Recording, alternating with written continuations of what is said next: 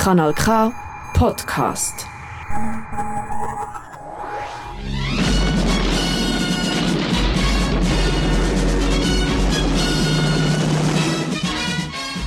Schwarzer Stern, das autonome Politmagazin für außerparlamentarische, tiefgründige Themen, Fragwürdiges und Deprimierendes aus Politik und Alltag.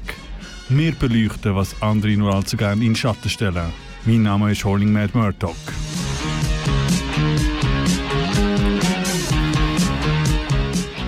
Ja, es ist wieder der erste Sonntag im Monat. Es ist der letzte erste Sonntag im Monat von diesem Jahr. Es ist die, keine Ahnung, Jahr 26 vom Schwarzen Stern. Wie immer vom 9 bis 10. Heute gibt es eine kleine, ja, leicht historische Folge. Und zwar äh, blicken wir zurück auf die sogenannte Genfer Blutjach, äh, Blutnacht, die sich in diesem Jahr zum 90. Mal gejährt hat. Ähm, was auf sich hat, das erfahren wir in dieser Stunde. Und sonst wie immer natürlich und vor allem, weil wir ja jetzt unser Jahresende haben, viel, viel, viel Musik. Und äh, mit Musik fangen wir jetzt auch an. Da kommt Kafka «Zeit zu kotzen». Das ist der schwarze Stern, sollte nur ein Politmagazin hier auf Kanal K.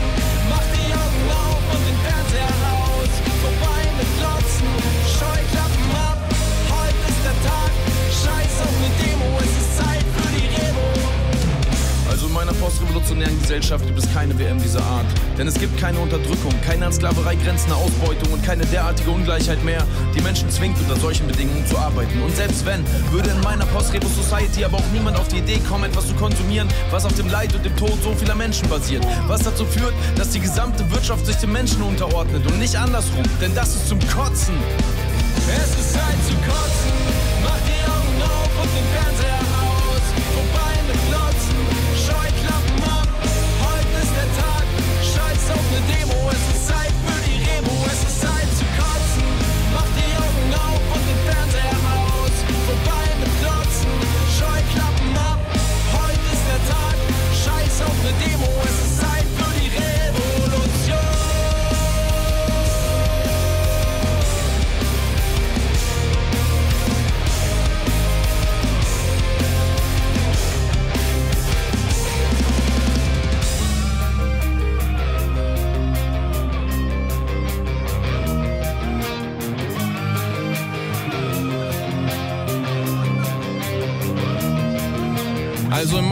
Kommunismus gibt es Stadion-Punk-Songs nach Schema F mit mitsingen Fußballkorn-Momenten wie diesen hier noch.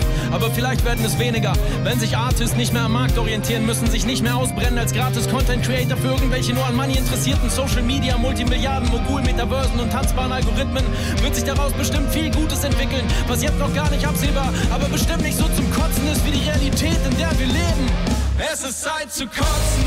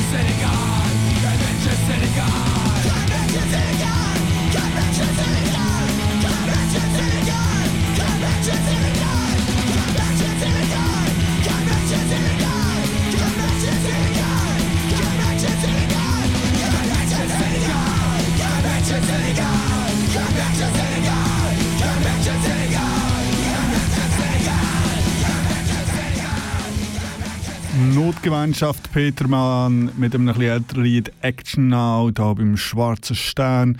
Und ja, ich habe es vorher schon angekündigt, wir machen heute eine mini-historische Sendung und zwar schauen wir zurück auf die sogenannte Genfer Blutnacht, ein ähm, Tag, am 9. November vor 90 Jahren, wo äh, die Schweizer Armee gegen Demonstrierende geschossen hat und dort auch äh, Antifaschisten umgebracht hat. Es hat in diesem Jahr wie jedes Jahr eine Gedenkkundgebung oder eine Demonstration in Genf gegeben. Und das möchte ich ein bisschen zum Anlass nehmen, auf die ganze äh, Sache zurückzuschauen und auch auf die Auseinandersetzung, die Genfer Antifaschistinnen angeregt haben, wie man vielleicht zum Gedenktag kann oder soll umgehen oder was vielleicht auch da problematisch davon könnte sein. Bevor wir da aber inhaltlich einsteigen, haben wir noch ein bisschen Zeit für ein bisschen Musik und da kommt äh, Skondo oder so mit Albert Ego.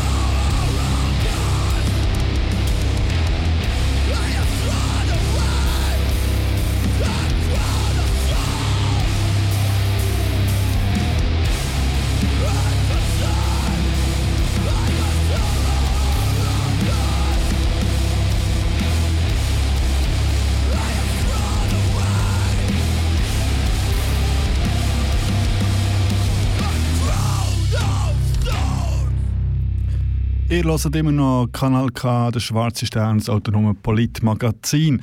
Und jetzt ist Zeit zum thematisch Einsteigen in die Blutnacht von Genf. Und Sarah Heinzmann von, vom Radio Rabe aus Bern hat diesbezüglich in dem November ein Interview geführt mit dem Christian Koller. Er ist seinerseits Direktor vom Schweizer Sozialarchiv und sie haben eben über die Proteste in Genf geredet. Und zuerst mal ein bisschen, um was es dort überhaupt gegangen ist, lassen wir jetzt in dem ersten Teil von dem Interview. Interview. Reden wir zuerst mal über das allgemeine politische Klima zu der Zeit. Die 1930er Jahre waren in Europa geprägt von Konflikten und Krisen. Genf war damals Brennpunkt der Schweizer Politik. Herr Koller, können Sie ausführen, wie war die politische Situation in Genf vor der Blutnacht?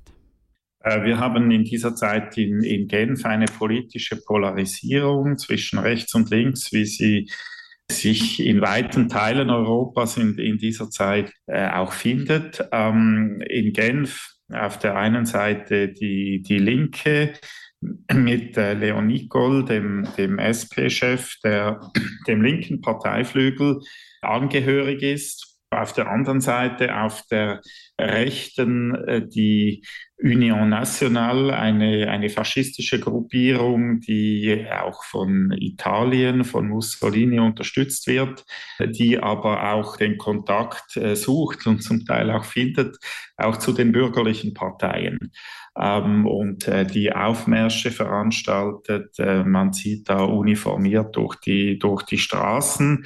Also man, man hat da auch ein gewisses Feeling von diesen Konflikten, wie sie in dieser Zeit in anderen Ländern, etwa in Deutschland oder Österreich unmittelbar äh, bevor de, den faschistischen Machtübernahmen eben herrschen. Sie haben die Union Nationale angesprochen. Die Genfer Blutnacht ereignete sich am 9. November 1932, also vor rund 90 Jahren. An diesem besagten Tag organisierten Mitglieder der Union Nationale ein Treffen in Genf. Die Union Nationale war eine faschistische Gruppierung, wie Sie das angesprochen haben. Herr Koller, wieso ließ man diese Union Nationale damals gewähren? Also grundsätzlich ließ man äh, zu diesem Zeitpunkt eigentlich alle politischen Kräfte gewähren. Und man darf auch nicht vergessen, es gab zum Teil sogar Wahlbündnisse zwischen faschistischen Gruppierungen und, und den bürgerlichen Parteien in, in Genf, aber auch in Zürich zum Beispiel. Und äh, ja, das war eine Veranstaltung der, der Union Nationale, die sich spezifisch gegen Leon Nicol und gegen die Linken in Genf richtete. Es wurde angekündigt als eine Anklage und Abrechnung mit der Arbeiterbewegung in Genf. Jetzt auf Leon Nicole werden wir später noch zu sprechen kommen. Gegen diese Versammlung der Faschisten mobilisierten sich linke Kreise. Gewerkschaften und auch die SP riefen zu einer Gegendemonstration auf. Rund 8000 Menschen demonstrierten vor dem Gemeindesaal gegen die Versammlung der Faschisten. 13 dieser Demonstranten fanden an diesem Tag den Tod, etliche wurden schwer verletzt. Herr Koller, wie konnte das passieren? Ja, das war, das war natürlich eine, eine aufgeheizte Stimmung. Eben, wir haben diese faschistische Veranstaltung. Wir haben äh, eine antifaschistische Gegenveranstaltung mit äh, mehreren tausend Teilnehmenden. Hier ist auch bemerkenswert, es, sind, es ist die gesamte Genfer Linke, die aufmarschiert. Also äh, Sozialisten, Kommunisten, Anarchisten. Das ist in dieser Zeit überhaupt nicht äh, selbstverständlich. Andernorts äh, haben sich Sozialdemokraten und Kommunisten in dieser Zeit äh, heftig bekämpft. In, in Genf aber marschieren sie gemeinsam und die Ordnungsmacht befürchtet sozusagen, dass, dass es zu Ausschreitungen und Zusammenstößen kommt. Die Polizei frühzeitig gewinnt den Eindruck, dass sie da überfordert ist und fordert militärische Unterstützung an. Das ist äh, in dieser Zeit auch nichts Außergewöhnliches. Im späten 19. und frühen 20. Jahrhundert, wo vielerorts auch die Polizeikorps relativ äh, klein sind, kommt es relativ häufig zu solchen sogenannten Ordnungsdiensteinsätzen, natürlich bekannt während des Landesstreiks, aber auch zuvor und, und danach gab es das äh, immer wieder. Im Fall von Genf 1932 werden äh, Rekruten aus Lausanne aufgeboten. Also das sind äh, junge Männer, die gerade am Anfang ihrer militärischen Ausbildung sind und die ihrerseits natürlich da auch rasch das, das Gefühl bekommen, irgendwie zu, zwischen die Fronten zu geraten. Und in diesem Zusammenhang äh, gibt dann auch ein Vorgesetzter den Feuerbefehl, der auch ausgeführt wird. Und die Folge sind dann eben 13 Tote und ungefähr 60 Verwundete, äh, die äh, von Seiten dieser Gegendemonstration, die da tot oder verwundet zurückbleiben. Bevor wir uns aber den Folgen von, diesen, äh, von dieser Demonstration, von diesen Schiessungen widmen, kurz äh, ein bisschen Musik und zwar aus der Romandie, eine ältere Band, Six, äh, Six Rich Dad, Don't Know Why. Ihr hört immer noch den Kanal K, Schwarze Sterne.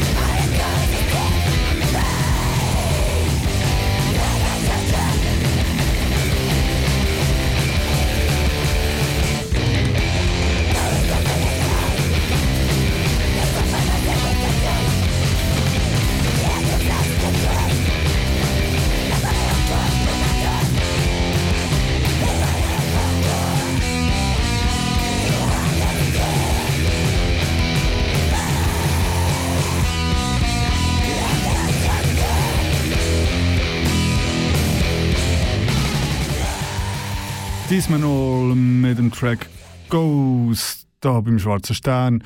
Und ohne lange reden, lassen wir jetzt einfach den zweiten Teil vom Interview von der Sarah Heinzmann vom, äh, von dem Radio Rabe mit dem Christian Koller vom Schweizer Sozialarchiv über die Folgen von der äh, blutigen Demonstration in Genf vom 9. November 1932. Diese Genfer Blutnacht wurde ganz unterschiedlich aufgenommen.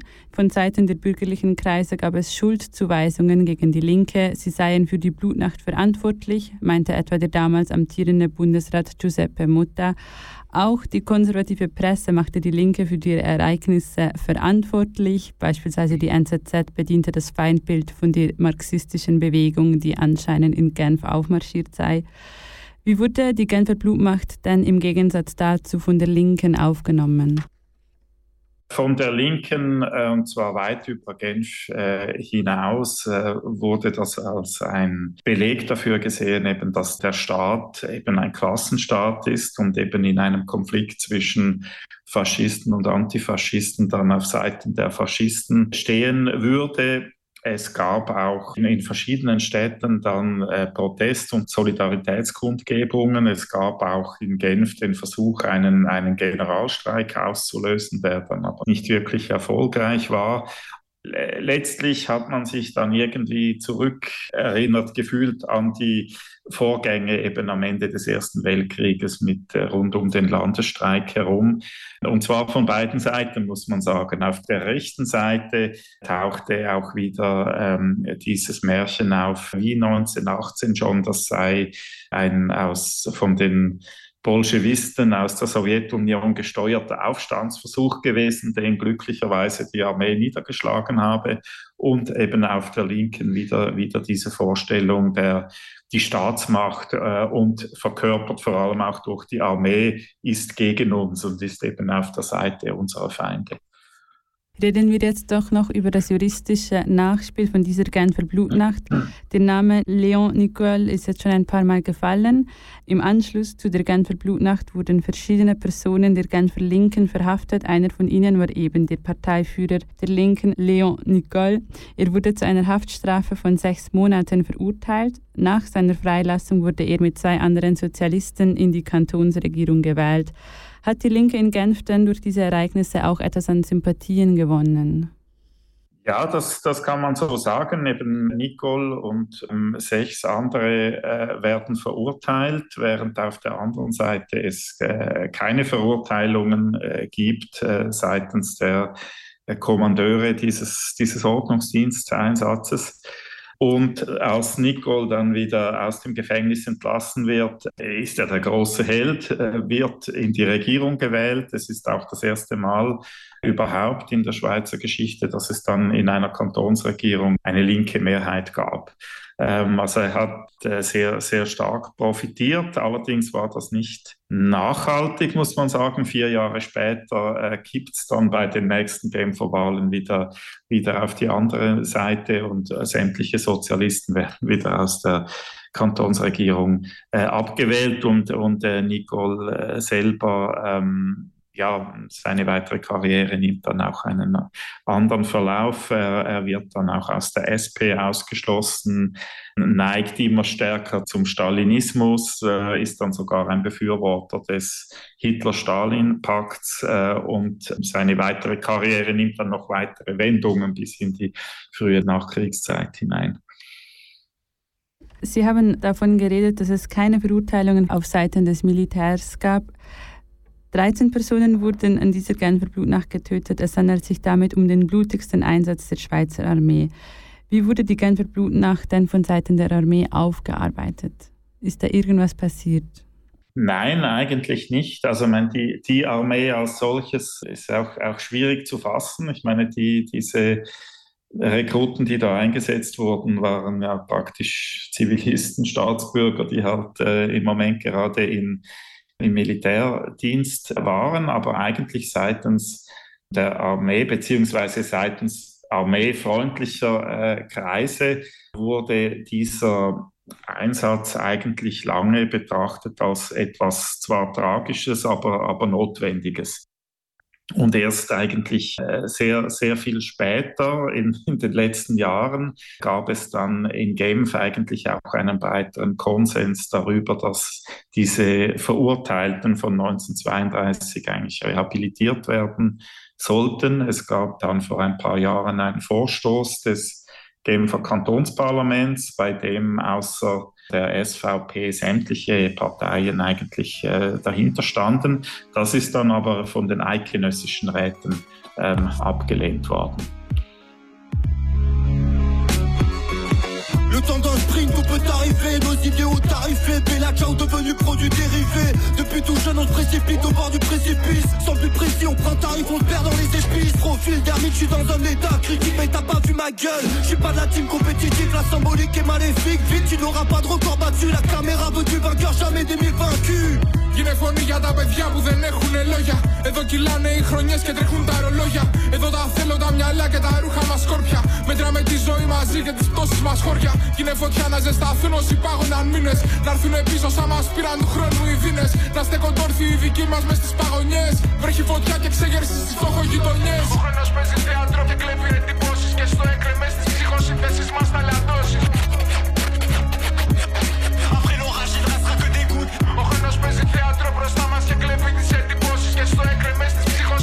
hasta las 2.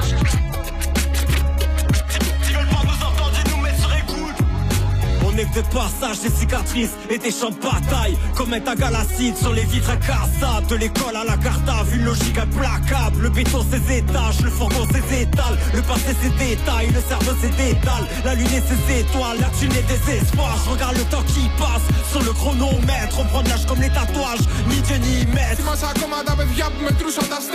Με τα ανοιγμένα γονάτα και τα σπασμένα χέρια. Τι πρώτε φάσει μην ξεχάσει τα πρώτα μα γέλια. Μέσα στι πύλωτε τα πρώτα κρυφά μα καρέλια. Τρέχουν οι μέρες και εγώ τις ακολουθώ με στένος. Έχω στο πλάνο πρώτα απ' όλα μη φύγω πεσμένος. Να μείνει κάτι από όλο αυτό να θυμάμαι στο τέλος. Να κάνουμε τη μουσική μας φλεγόμενο βέλος. Ο χρόνος παίζει θέατρο και κλέβει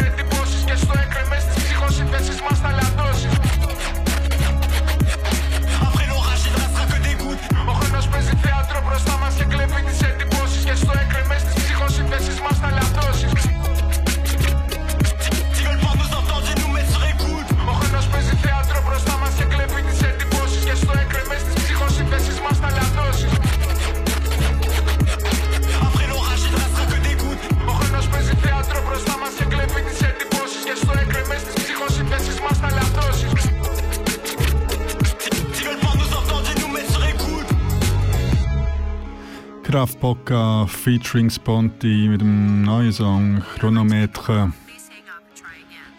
Immer noch beim Schwarzen Stern, eurem Lieblingsmagazin auf Kanal K. Ja, haben jetzt zwei Teile von dem Interview gehört auf Radio Rabe. Wer das Ganze inhaltlich noch nicht möchte, äh, nachlesen, weil es nicht immer einfach ist, das Ganze beim ersten Mal verstehen, äh, zu lassen, zu verstehen, wie auch immer, äh, empfehle ich einen Text auf sozialarchiv.ch. Dort einfach suchen, äh, vor 90 Jahren die Blutnächte von Zürich und Genf. Äh, ist ein relativ ausführlicher Artikel über die Proteste, eben auch mit Originalquellen, Fotos, Flugblätter von dazumal. Also dort könnt ihr euch noch gut einlesen. Äh, ein bisschen später in dieser Sendung gibt es dann noch einen Text, der erschienen ist auf barrikade.info, wo es um die aktuelle Auseinandersetzung mit dem Gedenktag geht. Aber weil wir ja noch eine halbe Stunde Zeit haben, können wir einfach auch noch ein bisschen Musik hören. Und zwar noch ein bisschen Musik aus der Romandie. Da kommt äh, Seppo mit äh, Bleu du Serra.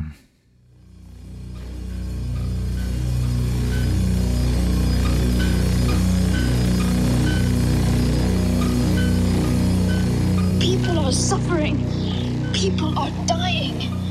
Entire ecosystems are collapsing.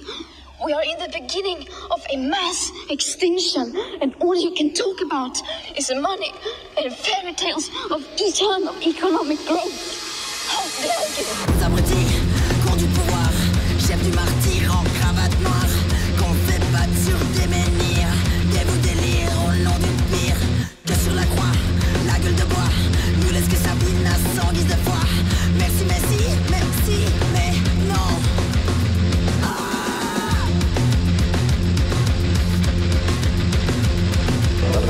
Sagement que le gouvernement sauve la Terre. On va s'en charger nous-mêmes.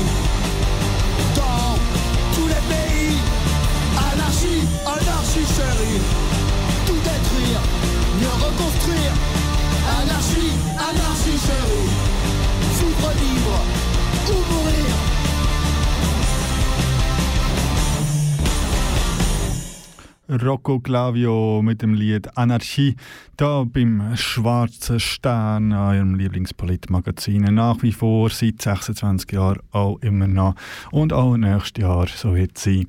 Ja, äh, wir kommen zum zweiten inhaltlichen Teil und zwar ist im Rahmen von ähm, antifaschistischen Demonstration, wo im Rahmen vom 90-jährigen Jubiläum von der Genfer Blutnacht stattgefunden hat, ein Text auf barrikade.info erschienen, recht ausführlicher Text äh, ohne Angabe, von wem der genau verfasst worden ist, aber spielt auch gar nicht so eine Rolle. Es geht ein bisschen inhaltlich darum, wie man dann mit dem Gedenktag umgehen was man da praktisch daraus herausziehen kann. Und weil der relativ lang ist, habe ich den in zwei Teile unterteilt und wir hören jetzt den ersten, wo noch mal ein, ein Rückblick ist, wo, wo eigentlich noch mal zusammenfasst, was ist eigentlich dazu mal äh, vor 90 Jahren in Genf passiert. Gedenken ist nicht genug. Wie jedes Jahr findet in Genf die öffentliche Erinnerungsfeier im Gedenken an die Ereignisse vom 9. November 1932 statt. Der Tag, an dem eine antifaschistische Kundgebung von staatlichen Kräften gewaltsam niedergeschlagen wurde. Mit diesem Beitrag und anlässlich des 90. Jahrestages möchte das Kollektiv Silure eine Debatte über die Aktualität des Antifaschismus anstoßen. Es ist Anfang November 1932, als die Union Nationale, eine Genfer Partei der Frontenbewegung, die aus der Verschmelzung einer offenen faschistischen und einer großbürgerlichen Partei hervorging, dazu aufruft, der öffentlichen Anklage zweier führender Mitglieder der Sozialistischen Partei Genfs beizuwohnen. Diese Farce soll im Gemeindehaus von Plain-Palais stattfinden. Die PSG versucht vergeblich, die Versammlung zu unterbinden und ab dem 7. November rufen verschiedene linke Zeitungen gegen Demonstration auf.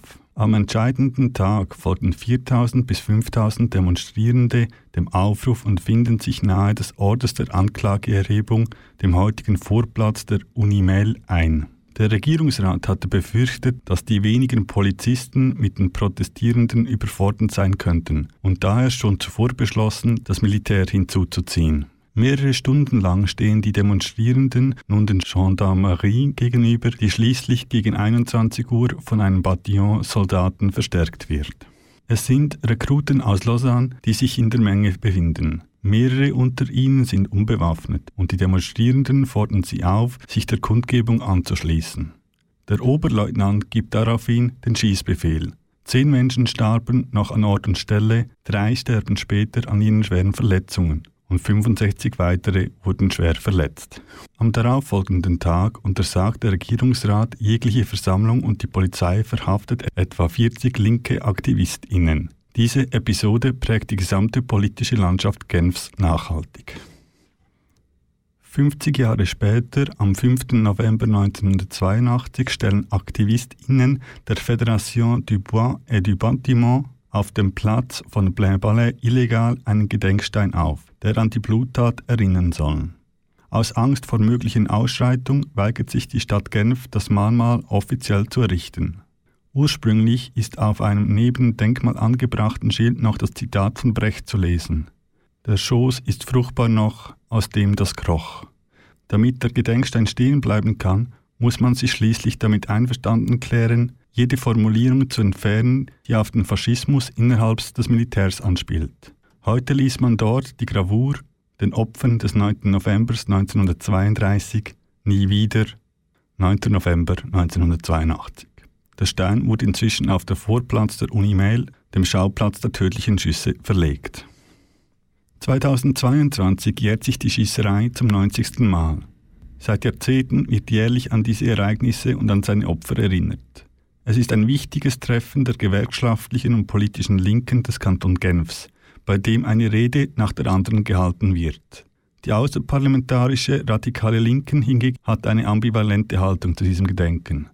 Schon alleine, weil man schwerlich ohne Abscheu zuschauen kann, wie die Mitglieder des Regierungsrates auf einer solcher Veranstaltung herumstolzieren, obwohl sie die obersten Posten einer Verwaltung bekleiden, die niemals zögert, wenn es darum geht, Demonstrationen zu unterbinden.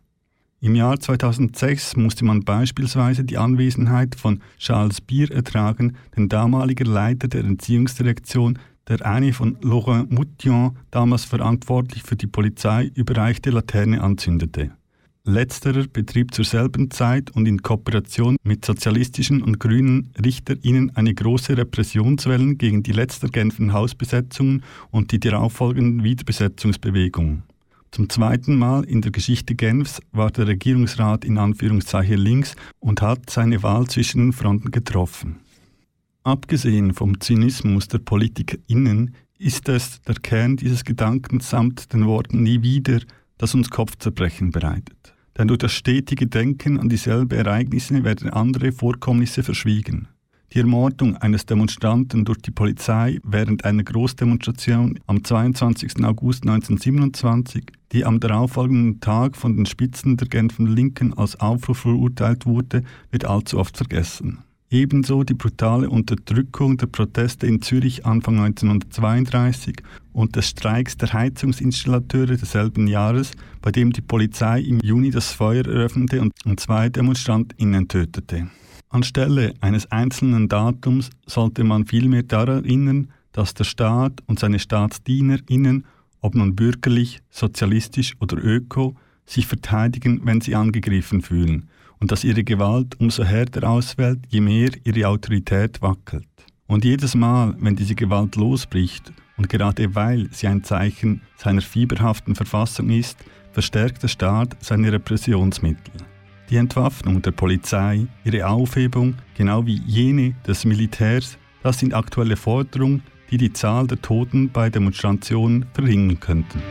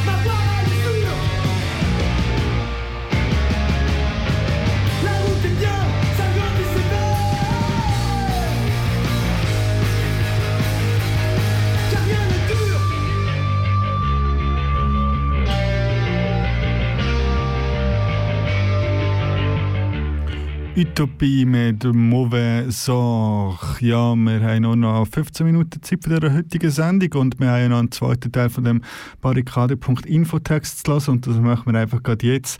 Und zwar, ähm, ja, Debatte darüber, wie man jetzt mit Gedenktagen umgehen, wie man das heutzutage aufgreifen kann. Ähm, ja, lassen wir doch einfach rein. Darüber hinaus erzählt die Gedenkform in der Vergangenheit von den Verbrechern des Staates und macht damit seine gegenwärtige Brutalität unsichtbar. Es ist notwendig daran zu erinnern, dass es eine Kontinuität der staatlichen Gewalt gibt und dass der antifaschistische Kampf sich mit ihr auseinandersetzen muss. Wir sollten Transparente für Fikre Şegit, Ümit, Skander Vogt, Mike Ben Peter, Hervé Mandunu, Lamin Fati, Ali Rezi, Nsoy und alle anderen hochhalten, da sie die gegenwärtigen Opfer dieser staatlichen Gewalt sind. In Gefängnissen und Abschiebezentren Heimen für AsylbewerberInnen und Asylberechtigte, in Polizeistationen und auf der Straße der ArbeiterInnenviertel kommt es immer häufiger zu Gewalt, die verletzt und manchmal tötet. Und wenn es darum geht, gegen diese Morde und ihre TäterInnen anzukämpfen, wenn es darum geht, die Angehörigen der Opfer zu unterstützen, wenn es darum geht, eine Kampagne für die Wahrheit zu betreiben, gibt es in der Linke nicht mehr viele, die das Mikrofon ergreifen. Wir müssen uns fragen, was diese Morde möglich macht. Wir müssen uns mit dem bloßen Wiederholens des Nie wieder aufhören und mehr nach dem Wie verhindern fragen. Anstatt eines einzelnen Datums sollte man sich vor Augen führen, dass der Faschismus keine mysteriöse Krankheit ist, die wie ein Fieberbläschen unvorhersehbar zurückkehrt. Die Phase, die wir heute erleben, ist durch ein globales Phänomen gekennzeichnet, die Banalisierung nationalistischer Ideen. In ganz Europa haben wir uns an den nationalistischen Gebrauch der Dichotomie, die unsrigen gegen die anderen gewöhnt. Die Idee und Analyse der Klassenspaltung wurde vom gesamten institutionellen politischen Lager aufgegeben, was im Solidaritätsbegriff der dominierenden Klassen ein klaffendes Loch hinterlassen hat, das sich mit fremdenfeindlichen Forderungen und rassistischer Logik eines Wir gegen die gefüllt hat. Während die Sozialdemokraten sich weiterhin als völlig unfähig erweisen, die Entpolitisierung der Arbeiterklasse und die Tatsache aufzuhalten, dass diese ein ungerechtes System mit voller Wucht zu spüren bekommt, organisiert sich die Gegenseite. So haben nationalkonservative Parteien neue Kommunikationsstrategien entwickelt, um ihr Image aufzupolieren, die sich aus wahltaktischer Sicht auszahlen. Diese erneuerten und entdiabolisierten nationalistischen Parteien verbinden nach wie vor zahlreiche Gemeinsamkeiten mit ihren Vorgängen. Ihre erfolgreiche Verankerung in den repräsentativen Institutionen wäre jedoch nicht möglich gewesen ohne das Vorgehen einer schwachen Linken, die, als sie ihren Popularitätsverlust bemerkte, in Kauf nahm, sich immer weiter nach rechts zu bewegen, bis hin mit den Rechten gemein zu machen. Diese Ergebnisse wären auch nicht ohne die Medien möglich gewesen, die viel für ihre Normalisierung getan haben. Um nur einige Beispiele auf lokaler Ebene zu nennen. In den letzten Monaten konnte man beobachten, wie das Gespann aus Tribute de Genève und Le Temple immer häufiger Partei ergriff, um Akteure dieser nationalistischen Bewegung in verschiedenen Abstufungen zu verteidigen. Unter dem falschen Titel der Meinungsfreiheit wurden so nacheinander ein YouTuber verteidigt, der die Webseite des Faschisten Alain Soral ein Interview gegeben hatte. Die Abhaltung eines Treffens des Neopetanisten Eric Zemmour in einem öffentlichen Gebäude der Stadt Genf und schließlich die Universität Genf aufgefordert, Studierende zu disziplinieren, die zwei Vorträge mit transphoben Inhalten der Universität gestört hatten. Auch in der Deutschschweiz wurde die Demonstration Zürich nazifrei vom vergangenen 12. Februar von den Medien verunglimpft, obwohl diese eine neonazistische Gruppierung daran gehindert hatte, eine Antiwachs-Demo anzuführen. In all diesen Situationen wurde der antifaschistische Protest als eine viel größere Gefahr eingeschätzt als die aktuelle nationalistischen und konservative Umtriebe. Wenn unsere Feinde ihre Taktik ändern und am Boden gewinnen, müssten wir daraus lernen und daran arbeiten, sie zurückzudrängen. Unter den Schlägen der Behörden oder auch in den Büros der Verwaltung, in den Werkstätten und Fabriken, auf den Baustellen, in den Schulen und den sozialen Einrichtungen gilt es, die Form der Gewalt und des Autoritarismus, die unsere gesamte Gesellschaft durchziehen, zu zerstören. In der Schweiz sind die ersten Opfer heute nicht mehr die gewerkschaftlichen und politischen Oppositionellen. Es sind Menschen in prekären Lebenssituationen, AusländerInnen, nicht weiße Menschen, Frauen, Transgender und nicht-binäre Menschen. Auch wenn die unsichtbaren Opfer heute nicht mehr dieselben sind, ist es dringend notwendig, den antifaschistischen Kampf als eine Sache aller zu betrachten. Einer dagegen ein System geführt wird, der von einer Bestie bewacht wird und gegen Eliten, die abermals keinen Skrupel haben werden, diese ausbrechen zu lassen, wenn es der Warnung ihrer Interesse gilt. Gedenken wir am 12. November auf der Straße, aber organisieren wir uns vor allem für die kommenden Jahr Jahrzehnte auf der Straße, nicht in den Parlamenten, gegen den Faschismus und für seine Opfer von gestern und heute. Femme de ménage, j'ai obtenu la victoire. Après une longue grève, un petit grand soir. Tard, j'ai veillé dans cette EHPAD seule, en plein Covid, en voyant passer les cercueils. Une soignante fière, une prolétaire, une infirmière solitaire de la classe ouvrière, un un descendant d'immigrés indécents, s'est noyé en Méditerranée, squatteur, gilet jaune à Saint-Nazaire, manifestant de la ZAD ou rappeuse vénère, j'ai réclamé la vérité, la justice pour ma mère, j'ai obtenu la dignité en luttant pour mon frère. Stop, stop, les procès ils reportent, montent le son, oh, ça résonne dans le bloc, tous en noir, en bleu rouge. Free party militante et partout ça groupe ouf. Mémoire anonyme, inconnue comme la femme du soldat à qui je dédie mes rimes. C'est fini, c'est trop tard, c'est le moment de crever l'abcès. Mémoire anonyme, malvenue comme les héros, les leaders, ce monde qui nous déprime, c'est le final. C'est le grand soir, c'est le moment de passer le relais. Ok, j'ai 17 ans de rue dans les pattes. Antifa du 7-9, anti-matraque, école D1, presse, organisée, dispar, lutte pour une Bretagne unifiée. J'ai saboté des chasses à et la bourgeoisie, libéré des animaux de ces labos de nazis. Raconter mon histoire, un éternel Treblinka, loin des abattoirs, un survivant de la Shoah. Un docker du port du Havre, un travailleur du rail en grève, anti-star. Une caissière de supérette, trop mal payée. Un gars du bâtiment à l'accent sans papier. Un paysan qui se tue à la tâche chaque semaine. Un artiste engagé qui lutte et baisse la SACEM. Une meuf au RSA qui élève seul ses gosses. Un ouvrier de PSA qui sabote à son poste. Mémoire anonyme, inconnu comme la femme du soldat à qui je dédie mes rimes. C'est fini, c'est trop tard, c'est le moment de crever l'abcès. Mémoire anonyme, malvenu comme les héros, les leaders. Ce monde qui nous déprime, c'est le final. C'est le grand soir, c'est le moment de passer le relais. Homme de l'ombre, migrant sur la montagne, charbonneur sur une chaîne de montage, préparateur de commandes 10 heures par jour, serveur à la demande. De petits fours me cassent le cul, à payer un loyer élevé, à manger des pâtes dans 10 mètres carrés. Un matin j'étais sous le proprio, les huissiers m'ont jeté, ils rigolaient ce salaud. Dra, dra, je décompense gros, je pète un câble quand je dépense trop.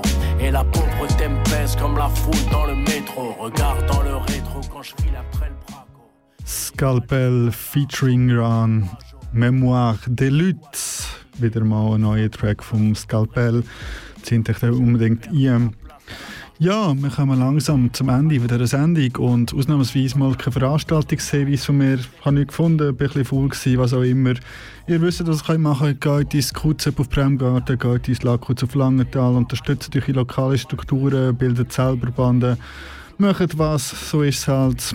Jetzt haben wir noch ein bisschen Zeit für Musik und zwar am Schluss noch ein bisschen Deutscher Rap habe ich gedacht, für all die, die Französisch so gut können wie ich.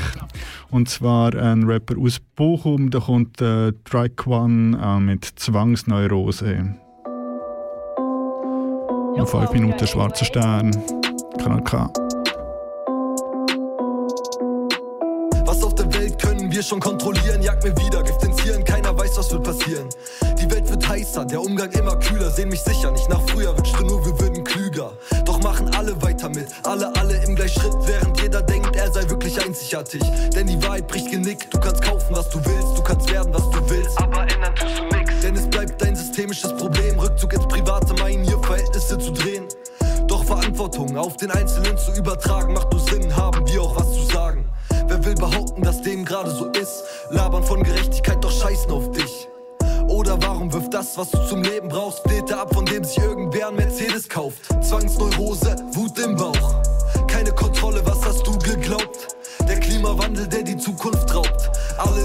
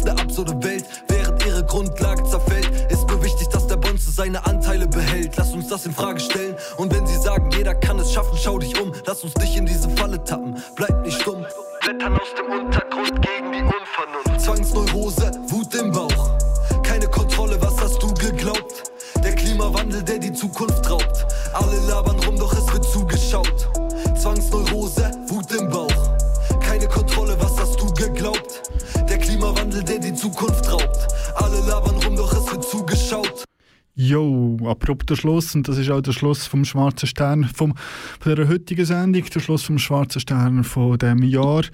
Die nächste Folge, wie immer, am ersten Sonntag im Monat, ihr wisst das, äh, und zwar ist es am 1. Januar, sprich, äh, wenn alles noch so beschissen ist, das nächste Jahr fängt wenigstens gut an, wie gesagt, am 1. Januar ab der 9. ist dann wieder Zeit für den Schwarzen Stern. Bis dahin folgt doch auf Instagram Schwarzer Stern Magazin, verpasst ihr auch keine Folge. Und jetzt äh, enden wir, wie wir angefangen haben, mit einer bisschen hässigen Musik. Und da kommt Poesie Zero mit dem Track Black Block Dolle Club. Das war es vom heutigen Tag. Ich wünsche euch einen schönen Abend. Bleibt widerständig.